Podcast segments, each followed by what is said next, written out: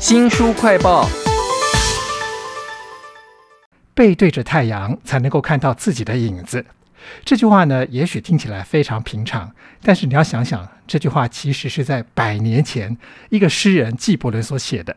在当时的读者读到的时候，都被这种带有哲理又优美的诗句震撼不已。我们要为您介绍纪伯伦在晚年所写的诗集《沙与泡沫》，请到了格林文化的副总编辑张玲玲。你好，哎，大家好，各位听众好，周翔好，很高兴可以在空中跟你们见面。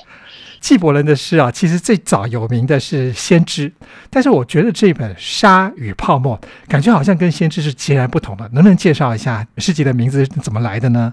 哦，好，鲨鱼泡沫其实是它有一个开场诗，提纲挈领的做一个阐释，在这里跟大家朗诵一下这一首诗好了哈。我想永远走在这片海岸上，在鲨鱼泡沫之间，涨潮会抹去我的足印，海风也会吹走泡沫，但是海跟海岸却会留存，直到永远。好美哦。对，我想纪伯伦是想要用跟大自然相比，人类是非常渺小的。你走在沙滩上，你感觉你好像有留下足迹哈，但是哎，不多久的时候就没了。不过我觉得诗人有时候真是诗性一来哈，就随便写。他也有写过一些论调有点相反的诗，好像把他自己看得非常大。哎，对呀，然后他也有说过另外一首，他说有人说你们居住的世界只不过是无边大海的无边岸上的一颗沙粒，我在梦中告诉他们，我就是那无边的大海，大千世界不过是我岸上的一颗沙粒。你看，第一个是观看的角度不同哈，那另外一个其实很好玩的是。大自然当然是一个远古更长的一个东西，但是呢，我们的内心其实也是很充盈的，所以我觉得纪伯伦的诗里头真的隐含了很多面向的看法。我自己在编这本书的时候，我觉得我好像在看一个万花筒哦，但是有的东西我也看不是很懂了。其实纪伯伦呢是有非常多解读的空间的。那我在读的时候，我觉得他的人生态度有好多种看法。就他说呢，你最华丽的衣服是别人织的那件，那你最美味的食物是别人桌上的那一道菜，而你最舒适的床却是别人家中的那一张。那现在告诉我，你怎么样才能跟别人分开呢？那纪伯伦有没有哪一些诗啊，是震撼到你，让你重新的思考你自己的人生观的呢？其实我觉得哈，在《沙与泡沫》这一本书里头，很可能各位是很想要去看一些长诗。那这一本书里头，其实并不见得是长诗，有很多短短的像格言。接下来我要讲的这两句，就是好奇怪，某种愉悦的欲念，竟是我痛苦的一部分。欲念跟痛苦是一体的两面哦，欲望是很会带给人快乐，对不对？那但是其实那个也会是造成你痛苦的根源。我们刚刚一开始讲到那个鲨鱼泡沫时，就觉得它的立场有时候一下子大，一下子小。现在看到好像是这种两面性，甚至有时候会对立耶。哎，他其实经常都是讲到一体的两面，好像说喝酒当时很开心呢，可是你喝太多，第二天就宿醉啊，你就痛苦了。所以 其实很多东西哈是一体的两面，也是互为因果。巨婆人啊也有用夜晚比喻痛苦，那享受就是黎明。所以他说，人非得走过夜晚，否则无法抵达黎明。啊，这句话有点像我们中国人讲说。吃苦当吃补啊！为您介绍的是纪伯伦所写的诗集啊，《沙与泡沫》。如果是我青春期要追女孩子的时候呢，我应该会抄纪伯伦的诗当做情诗吧。不过抄抄又觉得好像又有点太沉重，他好像不是专门在写情诗的东西哈。嗯，没错，其实真的《沙与泡沫》不是在讲爱情，他在讲的是一个人生的哲理。其实我看到纪伯伦的诗的时候，我有种感觉啊，因为我们知道有潮流嘛，那潮流有时候会过时，但是纪伯伦的诗呢，很多读起来是美感不过时，甚至会超越潮流，非常的隽永。像是有一句哦，他说。伟大的美啊，俘虏了我。可是更伟大的美呢，甚至把我从他自身当中解放出来。我觉得好震撼。还有没有什么诗会震撼到你的呢？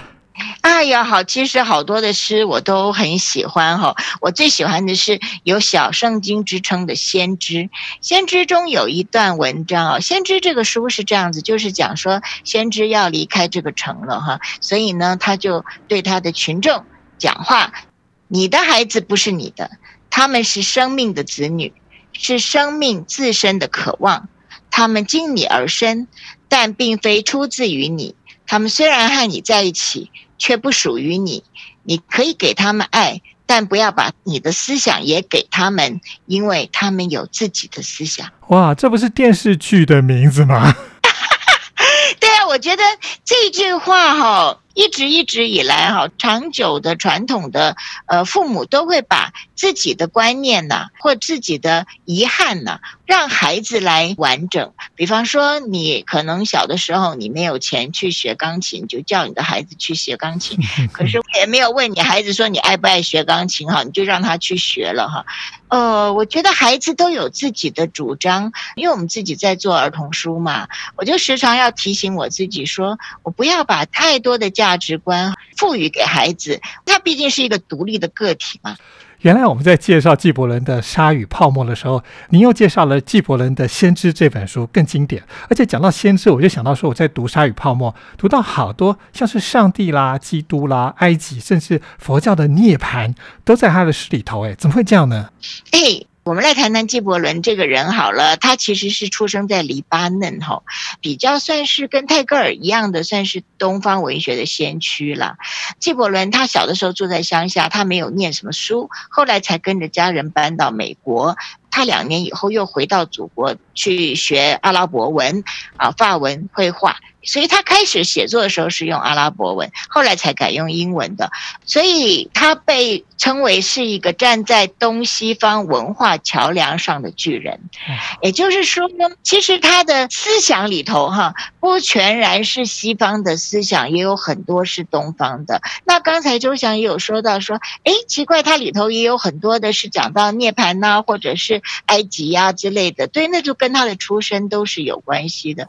我想在这里跟。周翔还有各位听众再分享另外一个好玩的事哦，在《沙与泡沫》里头哈，他讲到有一篇的文章叫做《一道闪电》，他说有一个妇人问主教：“我不是基督徒，灵魂能够从地狱中得到救赎吗？”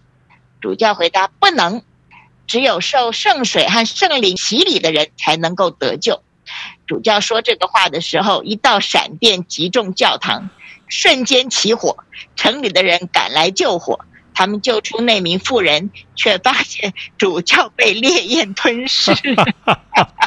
我要讲的是哈，其实纪伯伦并。不赞成狭隘的宗教观。是，本来听到这故事的前半段，我想说啊，又是一个基督故事，结果没想到后面完全不是这么回事啊，完全反转了。纪伯伦真是跟我们想象的非常的不一样哈。但我觉得纪伯伦在这本《沙与泡沫》当中，有一半以上都是那种短短的像箴言一样的小诗，但是有另外一半也很有趣，它很像寓言故事，甚至有很多跟动物有关的故事。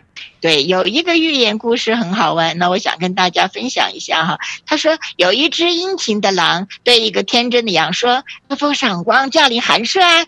这个羊回答说：“若能登门造访，是我的荣幸。不过呢，只要这个贵社不在你的肚子里。” 好可爱的诗啊！那我也是可以登门造访的，这样子啊，真的很好玩。的我觉得他好睿智哦，真聪明了。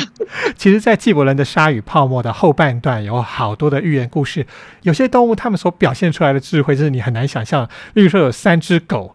他们在聊天说啊，我们的艺术非常美好啦，生活很便利啦，我们可以和平共处，很有文明的样子。